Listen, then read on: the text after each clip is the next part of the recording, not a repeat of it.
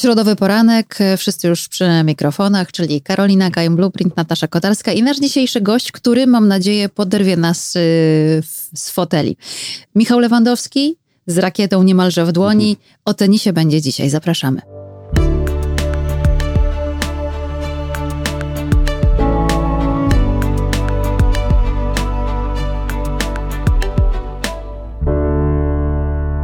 Dzisiaj razem z Karoliną i Michałem staramy się Was poderwać z foteli, a tak naprawdę może po prostu rozbudzić małe marzenia, mikropotrzeby sportowe. Wiosna idzie, więc może czas, żeby pomyśleć o tym, żeby się poruszać. Chociaż akurat tenis jest takim sportem, który chyba jest żywy cały rok, prawda?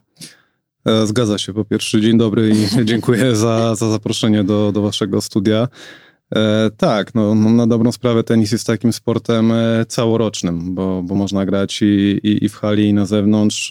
U nas w Polsce to jest mniej więcej tak pół na pół, mniej więcej od kwietnia, maja już można grać na dworze, natomiast gdzieś tam już od października trzeba się kierować do hal, co jest nieco trudniejsze, bo wtedy z automatu jakby tych kortów do wykorzystania robi się mniej, ale jest to jak najbardziej do zrobienia.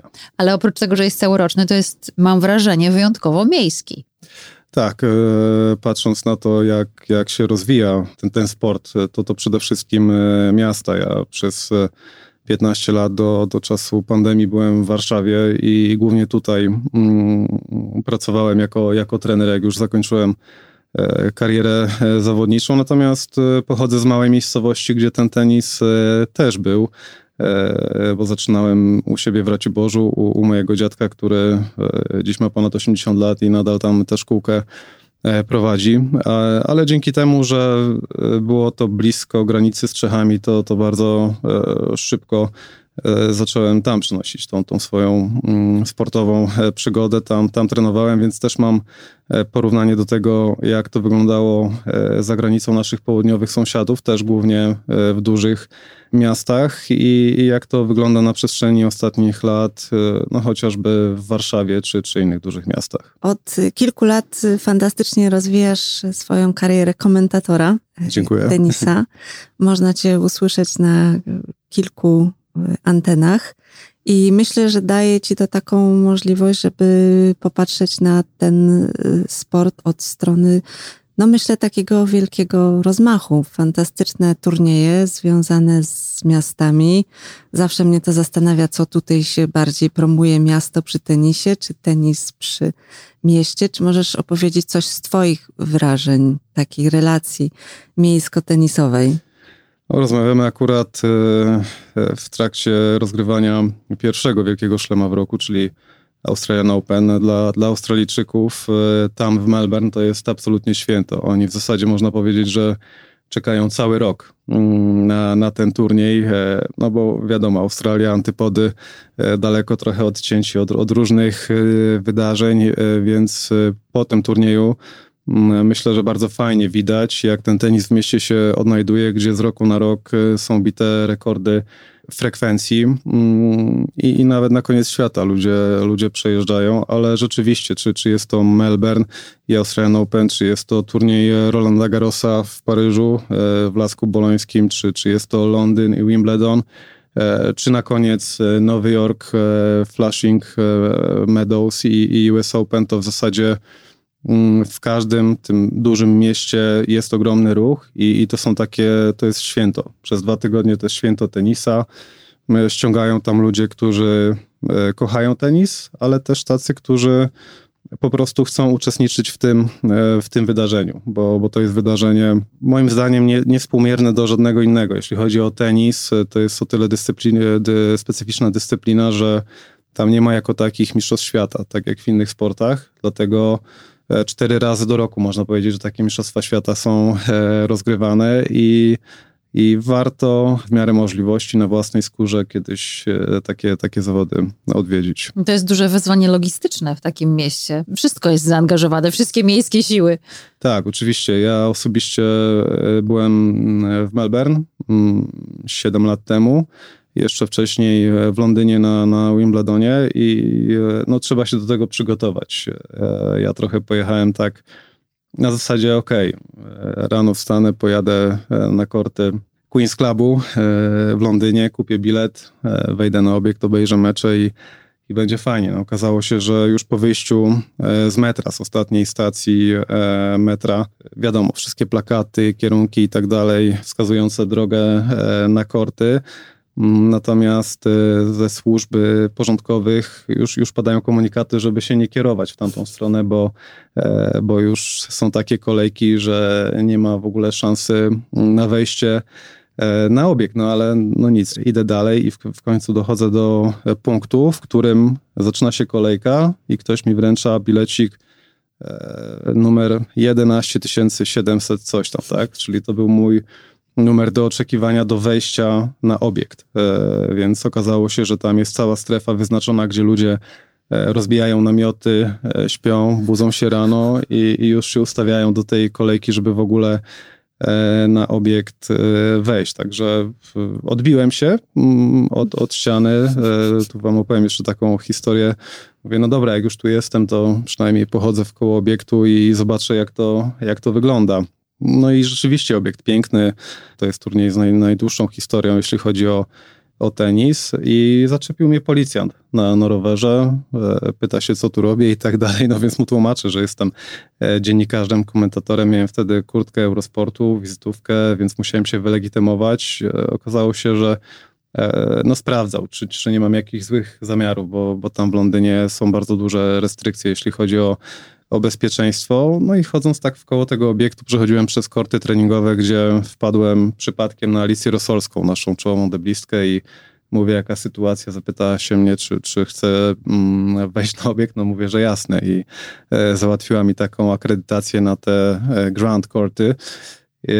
No i kiedy otworzyły się wrota Queen's Clubu, no to się czuje tę magię tego miejsca, gdzie jest ta elegancja, gdzie są truskawki ze śmietaną i tak dalej, no bo to jest miejsce, które co roku kumuluje całą, można powiedzieć, śmietankę, nie tylko brytyjską, ale w ogóle z całego świata, książę Karol i tak dalej, Louis Hamilton, David Beckham, no wszyscy się tam pojawiają, a jeszcze te wszystkie lata, kiedy mieliśmy Federera, Nadala, Djokovicza, no to tam w zasadzie wszyscy się bili, żeby na tym obiekcie się pojawiać. Powiedz, największe areny są w stanie pomieścić ilu widzów? Największy obiekt tenisowy świata to kort Louisa Armstronga w Nowym Jorku. To jest ponad 22,000 kibiców. No jak to w Stanach Zjednoczonych, tam wszystko musi być największe. Mało z tego, ten kort kilka lat temu przeszedł ogromną przebudowę. Dobudowano dach, coś co wydawało się niemożliwe, bo jednak tenis jest o tyle specyficzny, że te mecze często są przerywane. Jak pada, no to nie ma siły, grać nie można.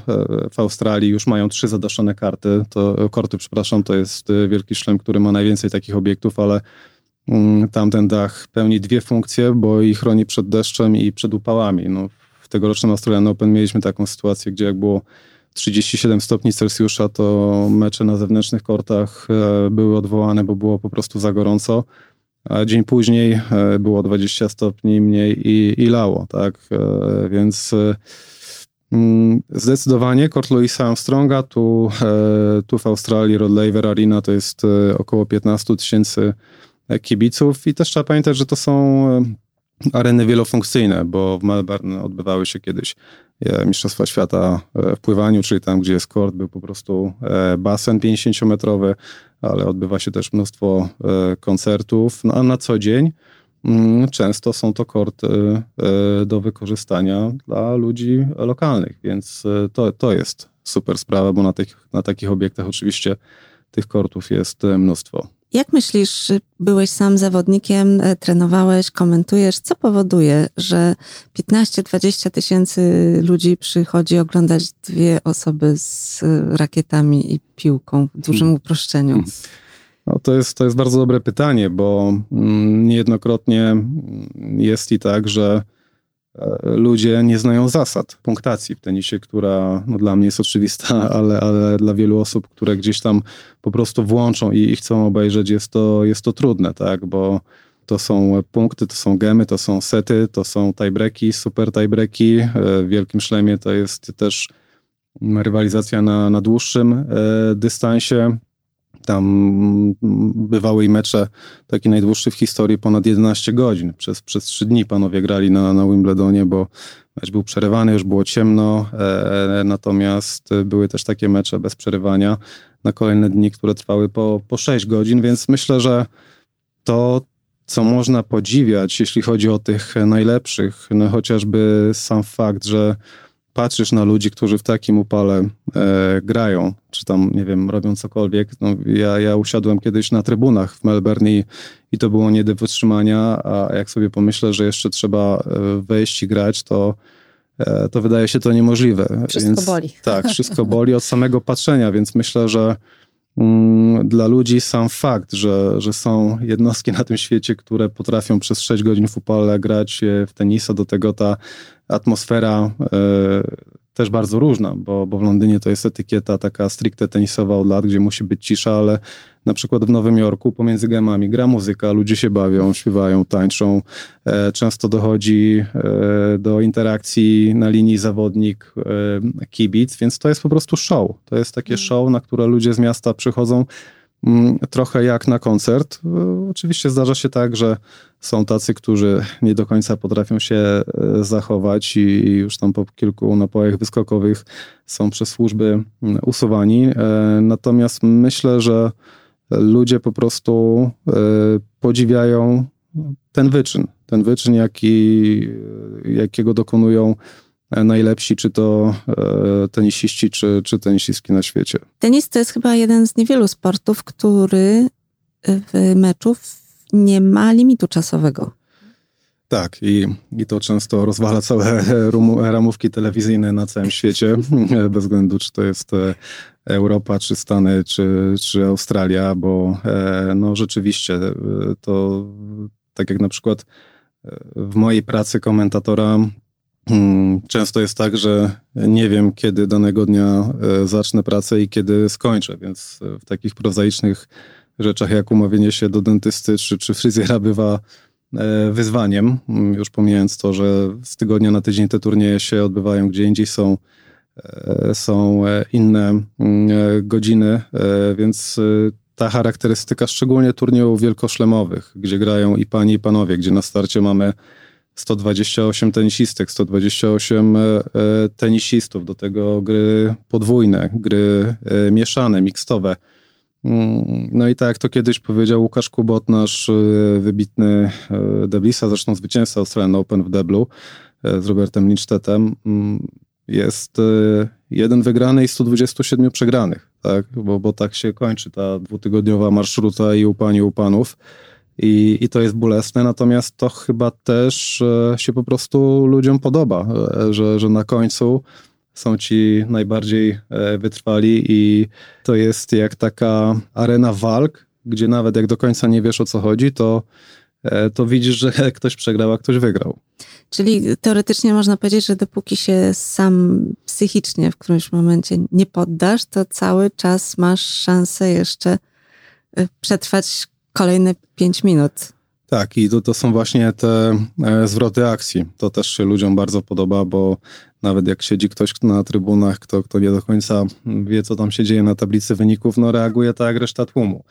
I doskonałym przykładem takiego zwrotu akcji był rok temu mecz Rafaela Nadala z Daniiłem Miedwiediewem. Nadal już 30-kilkuletni przegrywał 0-2 w setach. W trzecim secie miał breaka w plecy, jak to się mówi, czyli prawie stracił podanie i dokonał, wydawało się, niemożliwego. Tak? Już wisiał na skrawku, na włosku, na skrawku własnych możliwości fizycznych i nagle ten gość się podnosi i po 3 godzinach odwraca losy meczu i wygrywa. Tak? Też trzeba pamiętać, że żyjemy w złotych czasach, jeśli chodzi o historię dyscypliny, bo oczywiście byli wielcy w przeszłości, czy Lendl, Borg, McEnroe, Courier, to były czasy jeszcze Wojtka Fibaka.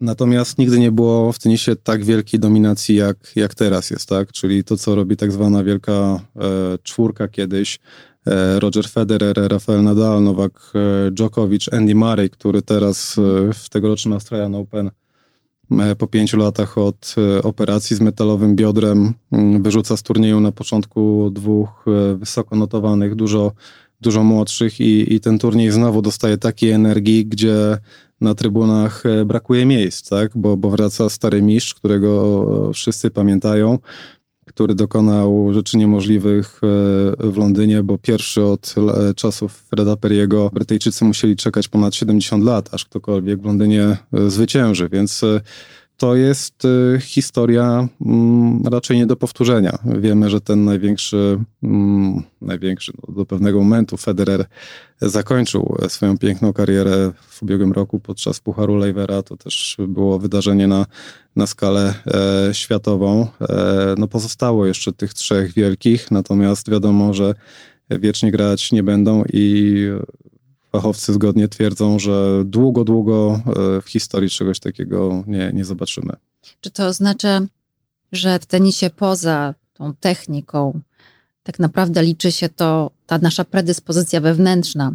Bo mam nadzieję, że za chwilę porozmawiamy trochę o treningach i o tym, że rzeczywiście na czym to polega, że to nie jest tylko trzymanie tej rakiety w dłoni, tylko tak naprawdę przez wiele lat hartowanie wewnętrznego ducha albo te wewnętrzne predyspozycje właśnie, aby wykrzesać w sobie taką wewnętrzną siłę. Tak, tenis jest wielopłaszczyznowy i tutaj trzeba sobie powiedzieć, że to jest jeden z najtrudniejszych sportów, jaki jest, jeśli chodzi o sporty indywidualne.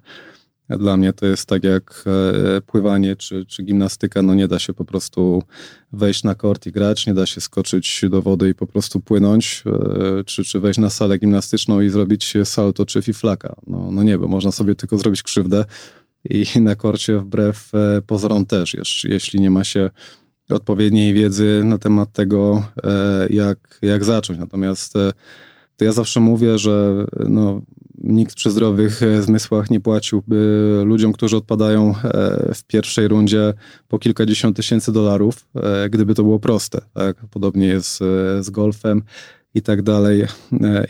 Więc to jest sport, w którym naprawdę trzeba wcześniej zacząć, jeżeli myśli się o tak zwanym graniu zawodowym. Taki bieg graniczny to jest powiedzmy 6 lat. Natomiast jeśli chodzi o takie granie czysto rekreacyjne, tak, amatorskie, czyli to z czym głównie mamy do czynienia też w dużych miastach, to tutaj nie ma takiej granicy, natomiast trzeba się przygotować na to, że w większości przypadków nie będzie tak, że kupuję rakietę, piłki, buty, idę i gram, bo często to się kończy wręcz odwrotnie, kiedy gdzieś tam fajnie, bo mamy teraz taki też złoty czas tenisa, gdzie była Agnieszka Radwańska, Jerzy Janowicz, byli debliści, Fürstenberg-Matkowski, oni nas reprezentowali na tych światowych arenach.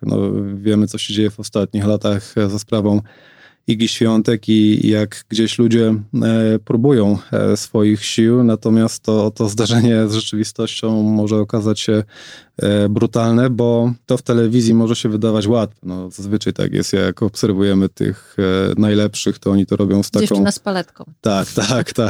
Tak, z taką lekkością, że wydaje się, że nic prostszego, natomiast to jest sport, który potrafi dać dużo radości, ale potrafi też człowieka dokończyć psychicznie, tak, bez względu na poziom, na jakim się gra. A co tak naprawdę męczy, co dręczy, co ci tak potrafi dokopać tam? Wiecie, zawsze... poza tym, że przeciwnik cię potrafi dowalić.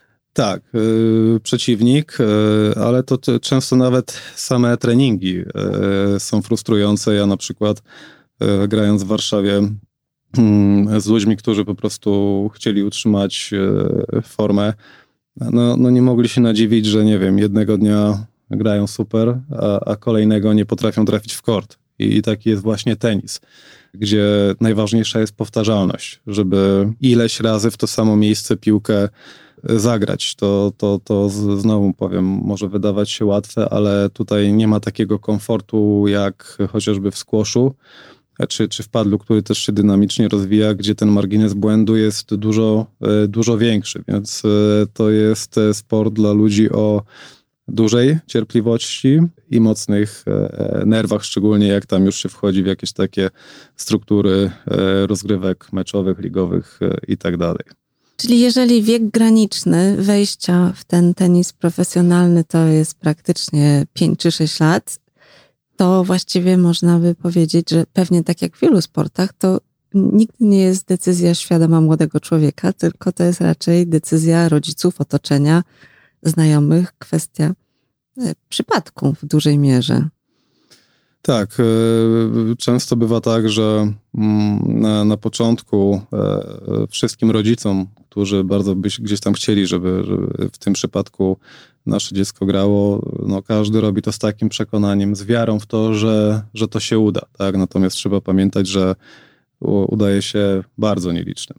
To są setki tysięcy, to są miliony na całym świecie osób, które próbują, natomiast na końcu wszystkich rachunków jest tak, że na świecie mamy 100 zawodniczek, 100 zawodników, którzy się liczą, więc no, w takim udziale procentowym można łatwo uliczyć, jak mało jest takich osób w danym momencie, więc to na początku może wydawać się łatwe, natomiast to później bardzo szybko jest weryfikowane właśnie, czy danemu dziecku się to podoba.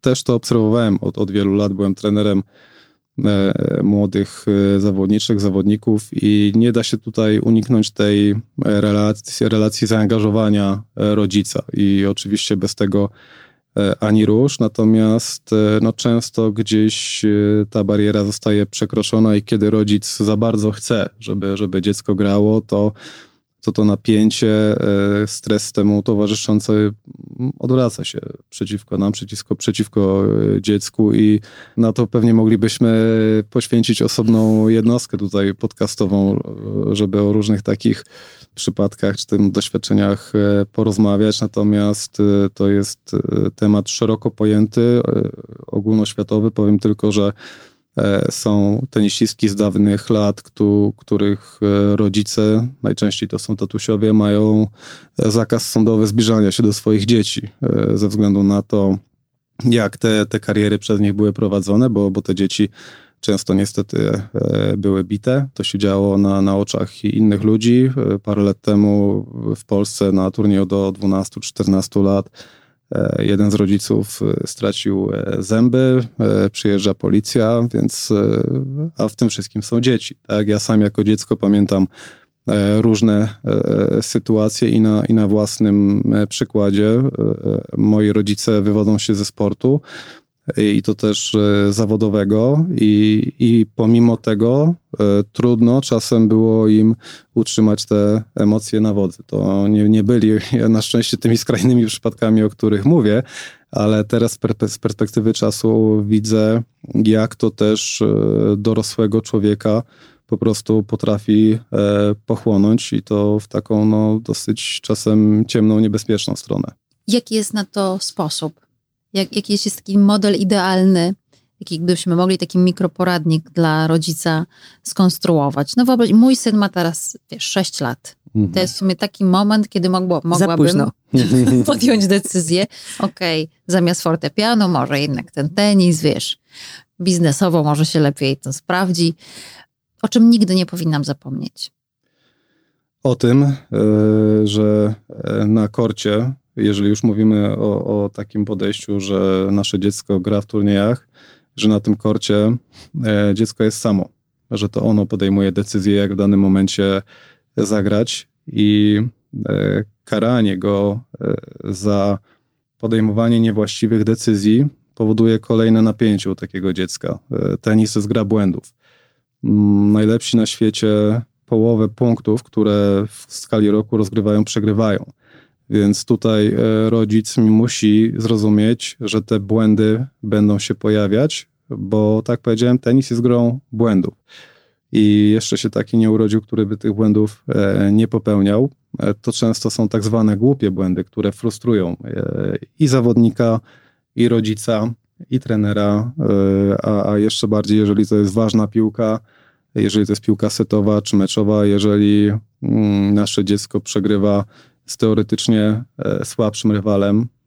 Trzeba być po prostu na to gotowym, że kiedy widzimy progres treningowy, myślimy sobie super, jesteśmy tacy dumni z naszego dziecka, że ono tak świetnie się spisuje i nagle jedzie w cudzysłowie na byle jaki turniej i przegrywa z byle kim, tak? To często wielu rodziców z tym sobie nie może poradzić. No jak to się mogło stać, tak? Tyle trenuję, ja tyle na to płacę, tyle poświęcam czasu, bo to jest ogrom czasu, który trzeba poświęcić i w dalszym ciągu, jeśli mówimy o takim rozwoju zawodniczym, to też pieniędzy, te historie sprzedawanych domów, biznesów sprzed lat, to nie są historie wyssane z palca. Więc tutaj trzeba się wykazać dużą pokorą i zrozumieniem i tak naprawdę też w tym procesie nauki uczestniczyć. Bardzo ważny jest trener, mądry trener, który powie nam, jak w takim momencie należy bądź nie należy się zachować. Oczywiście nie ma takiego idealnego modelu, jest coraz lepiej w tym aspekcie, ale wciąż w sieci pojawiają się co jakiś czas filmiki, gdzie jakiś tam rodzic nie wytrzymuje i targa własne dziecko za włosy. Także przed tym gdzieś tam przestrzegam, bo to zawsze będzie taki sport, który będzie generował bardzo skrajne emocje. Myślę, że to jest w ogóle bardzo trudne dla tych dzieci, które w sumie nie z własnej na początku decyzji zostają w to trochę włożone. I nie wiem, czy znasz takie sytuacje, że na przykład dziecko, które ma, 13-15 lat, już jest na takiej jakby drodze rozwoju zawodowego, w cudzysłowie, tenisowego dość daleko, ale wewnętrznie sobie myśli, kurczę, w sumie to ja bym chciał być weterynarzem. Mm-hmm. I już trochę nie mają wyboru, bo ci rodzice właśnie już tyle emocji, nerwów, pieniędzy zainwestowali w ten cały proces, że na koniec dnia, kiedy się jest dorosłym człowiekiem, w sumie zawodowym tenisistą, to jest takie poczucie, że to może gram w nie swoje życie w ogóle. Niestety brutalna prawda jest taka, że większość dzieciaków, które zaczyna przygodę z tym tenisem później w ogóle nie kończy, bo to są naprawdę ułamki procent, jeśli chodzi o takich, którym się udaje.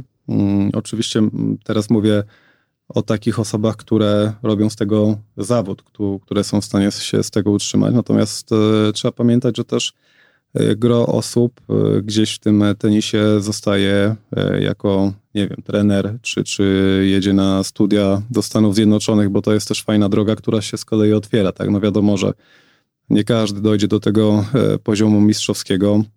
Ja też kończąc warszawski AWF już nawet gdzieś tam składałem podanie, żeby wyjechać do Stanów i tam kontynuować treningi. Wydarzyło się inaczej, natomiast wiem, że mnóstwo osób kończąc tutaj tą edukację, nazwijmy to do tego etapu maturalnego, właśnie decyduje się na wyjazdy zagraniczne i to jest teraz coraz bardziej popularne. Jest to pewne okno na świat, tak? Gdzie można rozwijać się dalej właśnie idąc w tym kierunku, także też nie chciałbym, żeby był taki wydźwięk, że jak nie będę Igą Świątek czy Hubertem Hurkaczem, to jest koniec świata i to wszystko poszło w piach, bo tak nie jest. Poza tym tenis jest takim sportem, który skupia wokół siebie bardzo różnych ludzi, czy to biznesu, czy kultury. Sam widziałem kilka takich turniejów towarzyszących przy dużych imprezach, gdzie właśnie byli i aktorzy, i lekarze, prawnicy. Każda w zasadzie taka grupa zawodowa ma swoje turnieje. To są mistrzostwa kraju, mistrzostwa Europy, mistrzostwa świata. Ja kiedyś byłem osobiście na mistrzostwach świata dziennikarzy, więc też to była fajna przygoda. Także jest to piękny sport, który może być z nami do końca życia, ale wcale nie musi. Czyli spektrum emocji od dla mnie absolutnie niesamowitego pożegnania Federera, które uważam, że powinno być w ogóle wzorem pewnie i takiej relacji, i kończenia kariery, i wsparcia tych osób, które z nim i walczyły, i konkurowały, i wspierały. I tutaj trudno by było powiedzieć, że oni się nie lubią z tym tenisem, bo tam myślę, że była wielka miłość do tego sportu, a z drugiej strony przypominam sobie Open, Agassi. I on otwarcie tam mówi na pierwszej stronie, że on nienawidzi tego sportu. Zgadza się. Tak, to jest też bardzo ciekawa autobiografia i jeżeli ktoś chciałby się doszkolić z tego tematu, jak może wyglądać ta relacja dziecka z tenisem, gdzie tam ojciec był trenerem i ten słynny dragon, czyli ta maszyna do wyrzucania piłek, gdzie mały Andre Agassi odbijał tych piłek tysiące dziennie i był często karcony przez tatę, jak coś szło nie tak, czy historia nawet siostry Williams. Też były historie, że tata im kazał grać tak długo, aż z tej piłki wyjdzie guma. Więc to jest w zasadzie nie do zrobienia. Ale cóż, sport zawodowy to zawsze są wyrzeczenia. To bez względu na to, czy to jest tenis, czy lekkoatletyka, czy pływanie, gimnastyka i tak dalej. Trzeba się z tego cały czas, uważam, edukować. Coraz bardziej robi się rozwinięta psychologia w sporcie. Coraz więcej zawodników, zawodniczek z tego korzysta. Ale tak mówię, ta relacja trener, rodzic i dziecko to jest cały czas w zasadzie budowanie i pracowanie nad tym procesem, szczególnie wtedy, kiedy są jakieś niepowodzenia. Oboje gracie, prawda? Z tego co wiem. Czym jest dla was tenis? Co wam daje? Bo oprócz tego, że jest to twoja praca jako komentatora i trenera, ale jak ty stoisz na korcie z rakietą w ręku, to co czujesz? Czym ten tenis jest dla ciebie? Wiecie co, jeśli chodzi o mnie, to ja przez różne fazy też przechodziłem, jeśli chodzi o tenis, od miłości po nienawiść i pamiętam te lata, kiedy jeszcze jako młody chłopak w Raciborzu w szkole mistrzostwa sportowego, jak podjąłem decyzję, że jednak nie pływanie, a tenis i gdzieś tam mnie rodzice wozili do Czech o 6 rano przed szkołą, często też po południu, to na tym etapie to był po prostu obowiązek. Taki obowiązek zawodowy już od bardzo młodych lat. Natomiast kiedy pojawiały się sukcesy, to była niewiarygodna radość, wręcz taka euforia, że ta praca daje efekty. Poza tym tenis, generalnie sport, mówi się, że hartuje charakter, tak? A tenis właśnie przez tą swoją zmienność, że jeden trening jest taki, jeden turniej jest taki, że tu wygrywasz w cudzysłowie z mistrzem świata, a tu przegrywasz z gościem, który teoretycznie nie powinien cię ograć, to też powoduje, że trzeba się oswoić z tą porażką i wygraną, więc w moim przypadku to mnie po prostu kształtowało jako człowieka i było bardzo dużo trudnych momentów, ale też pięknych, bo ja jeszcze żyłem w tych czasach, gdzie dopiero pojawiały się telefony komórkowe, tablety i tak dalej i z młodszym bratem w wakacje wsiadaliśmy na rowery, jechaliśmy na kort i graliśmy po 3-4 godziny, tak? Bo po prostu kochaliśmy tę grę, bo to nam sprawiało fan, to nam dawało radość, także chętnie usłyszę, co Karolina powie w tym temacie, bo ona jednak z tym tenisem z trochę innej strony miała do czynienia niż ja. Dla mnie tenis to zdecydowanie już taka decyzja w tak zwanym wieku dojrzałym i to, co mnie bardzo ujęło w tym sporcie, to, że jest w nim niesamowita, po pierwsze, energia, można się wybiegać, wyszaleć, można się maksymalnie wyładować. Ja nie lubię powtarzalności, natomiast w tenisie jest taka pewna dwoistość powtarzalności z pewną niepowtarzalnością każdej kolejnej piłki, bo każda kolejna piłka to jest nowa szansa, więc ta poprzednia, która może nie była taka, jaka miała być, to już jest zapomniana i ta kolejna nowa, która jest bardzo szybko, jest znowu tą szansą do tego, żeby było lepiej. I ja właśnie to chyba najbardziej lubiłam w tenisie, tę zmienność. No i pamiętam też bardzo dobrze, jak przychodziłam po jakimś ciężkim dniu na nasz trening na kort i ty widziałeś, że to był taki dzień, który wymaga odreagowania. To pamiętam bardzo dobrze to polecenie. Ty stoisz za siatką i mówisz, traf mnie, tu jest cały koszyk. No jeszcze do tej pory mi się nie udało, ale mam nadzieję, że jeszcze wrócimy do tego, do tych kolejnych prób.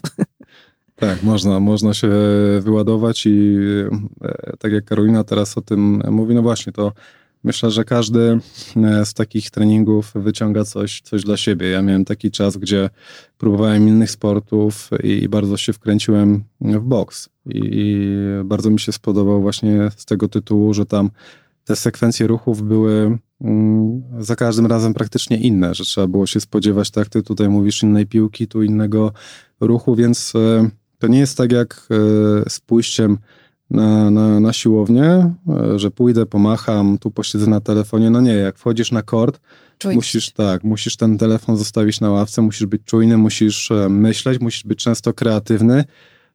Jeżeli trener gdzieś cię tam też do tego zmusza, bo musisz zapamiętać, w jakiej kolejności grasz piłki, także to jest o tyle fajne, że to jest wysiłek i fizyczny, i psychiczny, tak? Więc myślę, że daje taki fajny, prawdziwy reset. To wszystko jeszcze przede mną, ponieważ twierdzicie, że nie ma tej granicy wieku w drugą stronę, więc twierdzę, że jeszcze ta rakieta w mojej dłoni wyląduje prędzej czy później. No właśnie, czyli od czego Natasza zaczyna? Przede wszystkim od chęci, ale... Umówmy się, to już jest. Oceniamy, że ma. Wygląda na taką, która ma. To widzę, że już jest... No to co? To pierwsza próba. Jeżeli nigdy nie mieliśmy do czynienia z tym sportem, czy bardzo dawno, to moim zdaniem najwłaściwsza droga to jest pójście na kort nie nawet z kimś, kto potrafi grać, bo to często nawet może spowodować paradoksalnie więcej krzywdy i zniechęcenia, tylko próba podjęcia takiej nauki z trenerem. Po prostu znalezienie trenera. Najlepiej uważam gdzieś tam z polecenia. No jeśli chodzi o Warszawę, to rynek jest długi i szeroki. W tym okresie zimowym może być problem z dostępnością kortu, ale załóżmy, że Natasza to wszystko sobie załatwi. No to podstawa to strój sportowy. Nie tak jak kiedyś na Wimbledonie, że wszystko na biało i tak dalej. Okej, pewnie byłoby miło, ale te trendy też się zmieniają. I obuwie. Tutaj trzeba uważać, żeby to nie było obuwie z takim bieżnikiem, który będzie rył kort, jak to się mówi. Jeśli idziemy na korty ceglane, czyli ta nasza europejska mączka. Najlepiej, żeby ten but miał po prostu płaską podeszwę. Nie kupowałbym od razu rakiety, bo można po kilku lekcjach stwierdzić, że jednak nie i dziękuję, więc zorientować się w klubie albo najlepiej u trenera. Trener też będzie wiedział, jaka to powinna być rakieta, jakiego rozmiaru, przede wszystkim wagi, więc no, jeśli mamy chęci, buty i kontakt do trenera to są takie pierwsze 3 kroki, które moim zdaniem wystarczą. A jak boli mnie kolana, to mnie to wyklucza z tego sportu? Zależy, jak bardzo się boli. Myślę, że nie aż tak. Czy możesz, wiesz, biegać, czy nie, no bo bez biegania. Chociaż paradoksalnie właśnie to też często ludziom tłumaczyłem na początku przygody z tenisem, że u mnie przynajmniej te lekcje były takie no dosyć z miejsca, takie statyczne, żeby zwrócić uwagę na technikę właśnie, jak pracuje ręka, koordynacja oko-ręka, gdzie nogi, gdzie prawa ręka, gdzie lewa, gdzie patrzeć, jaki skręt bioder. Tej wiedzy takiej czysto teoretycznej na początku powinno być dużo. To jest nudne i żmudne, ale trzeba tego na początku wysłuchać, zanim zacznie się wdrażać, także myślę, że na tym etapie kolano jeszcze powinno wytrzymać, a jak już gdzieś tam się okaże, że tego ruchu jest więcej, to myślę, że ten ruch na korcie też to zweryfikuje, bo czasami jest tak, że w określonym ruchu to dany mięsień czy tam staw nas boli, a okazuje się, że w takim czy innym wydaniu jest ok i możemy to robić. Także myślę, że na początku taka próba jak najbardziej do podjęcia. Mówiłeś, że byłeś w Melbourne, w Londynie. A czy masz jakieś jeszcze takie miejskie marzenia związane z tenisem i z turniejami, że któreś koniecznie chciałbyś zobaczyć i któreś miasto, jak wygląda podczas tego turnieju? Ten kalendarz, czy to ATP w przypadku panów, czy WTA w przypadku pani jest bardzo obszerny i w zasadzie z miesiąca na miesiąc, z tygodnia na tydzień można pojechać w piękne miejsca. Za chwilę, jak skończy się Australia, to będą Emiraty Arabskie, Doha, Dubaj, później Kalifornia, czy też Miami, przepiękne miejsce na mapie świata, Indian Wells Tennis Garden, zagłębie milionerów. Tam to też jest ciekawe, bo to jest na pustyni i tam też zawsze jest pełno ludzi na trybunach. Później powrót na europejską Mączkę, Rzym, Foro Italico, przepiękny obiekt, nawet jak ktoś właśnie nie do końca gdzieś tam czuje tenis, to jest miejsce, które naprawdę urzeka z historią, monumenty Nicola Pietrangeli, no i sam Rzym w sobie uważam, że też jest piękny. No później mamy Strasburg, Paryż, właśnie Londyn, też na Wyspach Brytyjskich, Eastbourne, taka miejscowość, myślę, przez wielu nieodkryta. No dużo wieje, dużo pada, ale też wygląda to całkiem ładnie. Natomiast jeśli pytacie mnie, to chciałbym kiedyś polecić do Indian Wells, ale tutaj bliżej jest taki turniej od wielu lat w Szwajcarii, w Bazylei. To jest miasto rodzinne Rogera Federera, więc może teraz jak Szwajcar już nie gra, to będzie łatwiej o bilety, bo zawsze było o to bardzo trudno, ale są też piękne turnieje w Umagu, w Chorwacji. Także jak się tak przyjrzeć temu kalendarzowi rozgrywek, to śmiało można zaplanować jakieś wakacje, ferie i połączyć to właśnie ze zwiedzaniem jeszcze jakiegoś miasta czy okolicznych atrakcji. Myślę, że tenis kojarzy się też z olbrzymimi sumami finansowymi, które są wypłacane za pierwsze czy nawet dalsze miejsca. I mam takie wrażenie, że one stale rosną. Co tu widać na horyzoncie? Tak, to prawda i to jest niesamowite, jak ta spirala finansowa się od lat nakręca. To jest ogromna dysproporcja w tym, co było, nie wiem, właśnie za czasów chociażby Wojtka Fibaka, tego co mamy teraz, ale to też pokazuje, jak globalną dyscypliną stał się tenis, jakie ma zasięgi, bo Roger Federer to jest bożyszcze, tak? To jest człowiek, który jak pojawia się czy w Stanach, czy w Azji, to w zasadzie chyba nie ma człowieka w takim miejscu, który by go nie kojarzył, mimo tego, że nie interesuje się tenisem. Tak? To bym powiedział, że to jest jak Michael Jackson kiedyś swojego czasu na scenie muzycznej. To są jednostki takiego formatu. No, Azja generalnie jest specyficzna, bo tam i Kei Nishikori, i Naomi Osaka, oni generują ogromne kontrakty reklamowe. Pewnie pamiętacie tę Brytyjkę, Emmę Raducanu, która wygrała tak niespodziewanie w zeszłym roku US Open. Dziewczyna z eliminacji. To też nie zawsze jest dobre, bo gdzieś często takie młode osoby nie są w stanie później udźwignąć tego ciężaru. Natomiast spotkałem się z takimi wyliczeniami, że ta niespełna 20-letnia dziewczyna z kontraktów reklamowych w rok zarobiła ponad $100 milionów. Tak? Więc to są sumy, od których może się zakręcić w głowie. Kolejna swoją drogą ciekawa historia z tatusią Emmy Raducanu, który tam w tym kotle nieźle miesza i odkąd wygrała turniej, no miała tych zmian trenerskich mnóstwo. Przepraszam, że odbiegam od tematu, ale tutaj to jest system naczyń połączonych w mojej głowie i czasem zaczynam o tym opowiadać tak, jakbym komentował tenis na antenie, ale no jak widzicie, to się gdzieś tam przenika od sportu poprzez globalną markę, finanse, jakieś dramaty rodzinne, przerwy w karierze, powroty, no i ta karuzela tak się cały czas w zasadzie kręci od wielu, wielu lat. A czy twoje spojrzenie na tenis od momentu, kiedy zacząłeś no już bardzo systematycznie komentować wiele różnych, czasami niesamowicie prestiżowych wydarzeń. Czy odkryłeś w nim coś innego, nowego, czy inaczej patrzysz bardziej z zewnątrz niż wewnątrz, będąc zawodnikiem czy trenerem? U mnie to też wszystko gdzieś tam się bardzo mocno przenika, bo ja byłem jednym z tych chłopaków, który no, nie spełnił swojego marzenia o zawodowej grze w tenisa i przyszedł taki moment, gdzie no mniej więcej na studiach, czyli ten wiek 19-20, trzeba było sobie spojrzeć prosto w oczy i pogodzić się z tym, że no niestety już tym Federerem czy Nadalem niestety nie będę.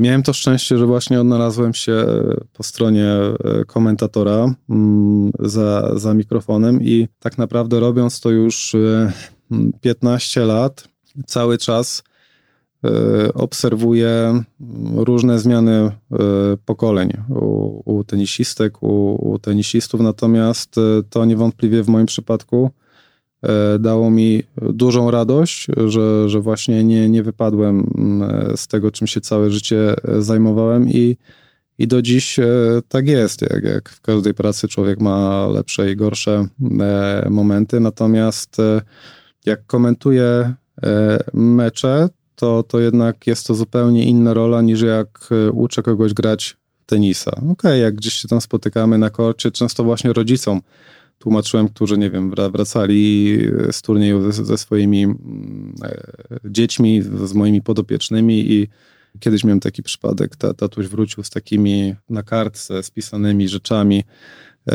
co tam ta córka robiła źle i tak dalej i usłyszałem wtedy taki tekst, bo wiesz Michał, w tenisie to jest jak w biznesie, nie? Pewne rzeczy muszą się zgadzać i ja mówię, jeśli tak uważasz, a w biznesie jesteś dobry, to bardzo proszę, prowadź sobie córkę sam, ja się na biznesie nie znam i się za to nie biorę. Więc no to są też takie pułapki właśnie, gdzie człowiekowi się wydaje, że jak ogląda ten tenis w telewizji, są jakieś statystyki, coś tam sobie popatrzy, podpyta, to że tę wiedzę uda się tak przełożyć jeden na jeden. A ja dzięki temu, że cały czas ten tenis w telewizji komentując, obserwując różne zdarzenia, a później schodząc z tego wielkiego tenisa po prostu na ziemię, na kort, no mogłem w stanie na przykładzie danego meczu wytłumaczyć, mówię, słuchaj, no jeżeli twoja córka przegrała w takim i w takim turnieju, w takiej sytuacji, to wyobraź sobie, że dziewczyna, która jest aktualnie numerem 1 w światowym rankingu, prowadziła tyle i tyle z taką i też przegrała. I jakby świat się nie skończył, więc to też było dla mnie takie narzędzie do uświadamiania ludzi na korcie, że to, co tutaj robimy, no nie jest nawet takie proste, jakby się mogło wydawać dla tych, którzy robią to na co dzień zawodowo. A czy masz takiego zawodnika czy zawodniczkę, którą specjalnie właśnie lubisz komentować? Wiesz, że ta osoba będzie grała i cieszysz się na ten mecz bardziej? Od lat jakby moje serce należało do Rogera Federera, to bez dwóch zdań. Cała ta wielka trójka, Federer, Nadal, Djokovic, mimo tego, że może jakaś mniejsza sympatia do Djokovicza ze względu na jego buńczuczny charakter. U pań to od lat zawsze była Petra Kwitowa, Czeszka. No moje serce z racji tego, że tam masę lat spędziłem trenując. Roger Federer już nie gra, więc został mi Rafa Nadal. A powiedz, co sądzisz o tych turniejach, których wydaje mi się, że w ciągu ostatnich lat pojawia się coraz więcej, które są często formą jakiejś rywalizacji, zabawy grupowej. Mhm. Myślisz, że będzie więcej tego typu wydarzeń? Czy to cieszy się popularnością?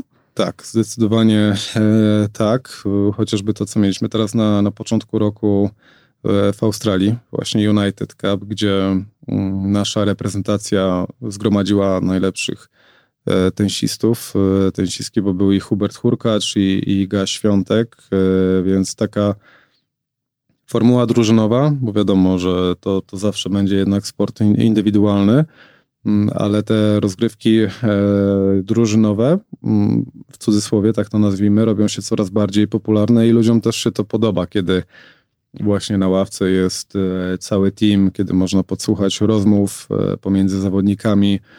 Jest to na pewno coś innego i tenis powoli też wychodzi z takich ram, w których był od wielu, wielu lat, że tylko tak i tak, ale właśnie chociażby turniej Puchar Lejwera, na którym został pożegnany Federer, no, cieszy się ogromną popularnością na całym świecie i bez względu na to, czy jest rozgrywany w Pradze czy w Chicago, to gromadzi mnóstwo ludzi na trybunach, więc patrząc na to, jak reagują kibice, to myślę, że to jest taka formuła, która przyjmie się na długie lata. Czyli nawet u ciebie na korcie można już założyć czarne skarpetki? Można. Samemu mi się to zdarzyło, więc tak, kiedyś to było nie do przejścia. Aczkolwiek ja jako młody chłopak już zaczynałem oglądać transmisję w Eurosporcie, to był taki Chilijczyk Marcelo Rios, taki czarny charakter w tej dyscyplinie i on jak wychodził na kort i był pokazywany w telewizji, no to ktoś taki jak mój dziadek to mało zawału nie dostał, wychowany na etykiecie Wimbledonu, gdzie swoją drogą do dziś wszyscy muszą być na biało. Tam jest grubo ponad 100 lat historii i nie ma żadnych reklam na tych bandach okalających kort. Bodaj tylko jest reklama producenta piłek, więc to jest też coś, co wyróżnia Wimbledon, ale właśnie przede wszystkim to, że musisz być ubrany na biało, czy też jak jesteś w Loży Królewskiej, no to też musisz być odpowiednio ubrany, bo ktoś taki nawet jak Louis Hamilton nie został wpuszczony na mecz finałowy Wimbledonu, bo no, pewna etykieta wymagała po prostu innego ubioru. No cóż, to życzę wam złamanej rakiety, a ja wybieram się po buty. Fajny jest ten tenis, bo nawet jak w tenisie nie pogramy, to fajnie popatrzeć. I to też wzbudza wielkie emocje. Myślę, że oprócz tego, że miejsko można się wyżyć czasem, to można też się dobrze pobawić oglądając i też duże emocje się pojawiają. Jak najbardziej. Zachęcam. Wielkie dzięki. Dziękuję. Michał Lewandowski, trener, komentator sportowy, Karolina Kaim, Blueprint, Natasza Kotarska. Dziękujemy i do usłyszenia w następną środę. Dziękuję. Dziękuję.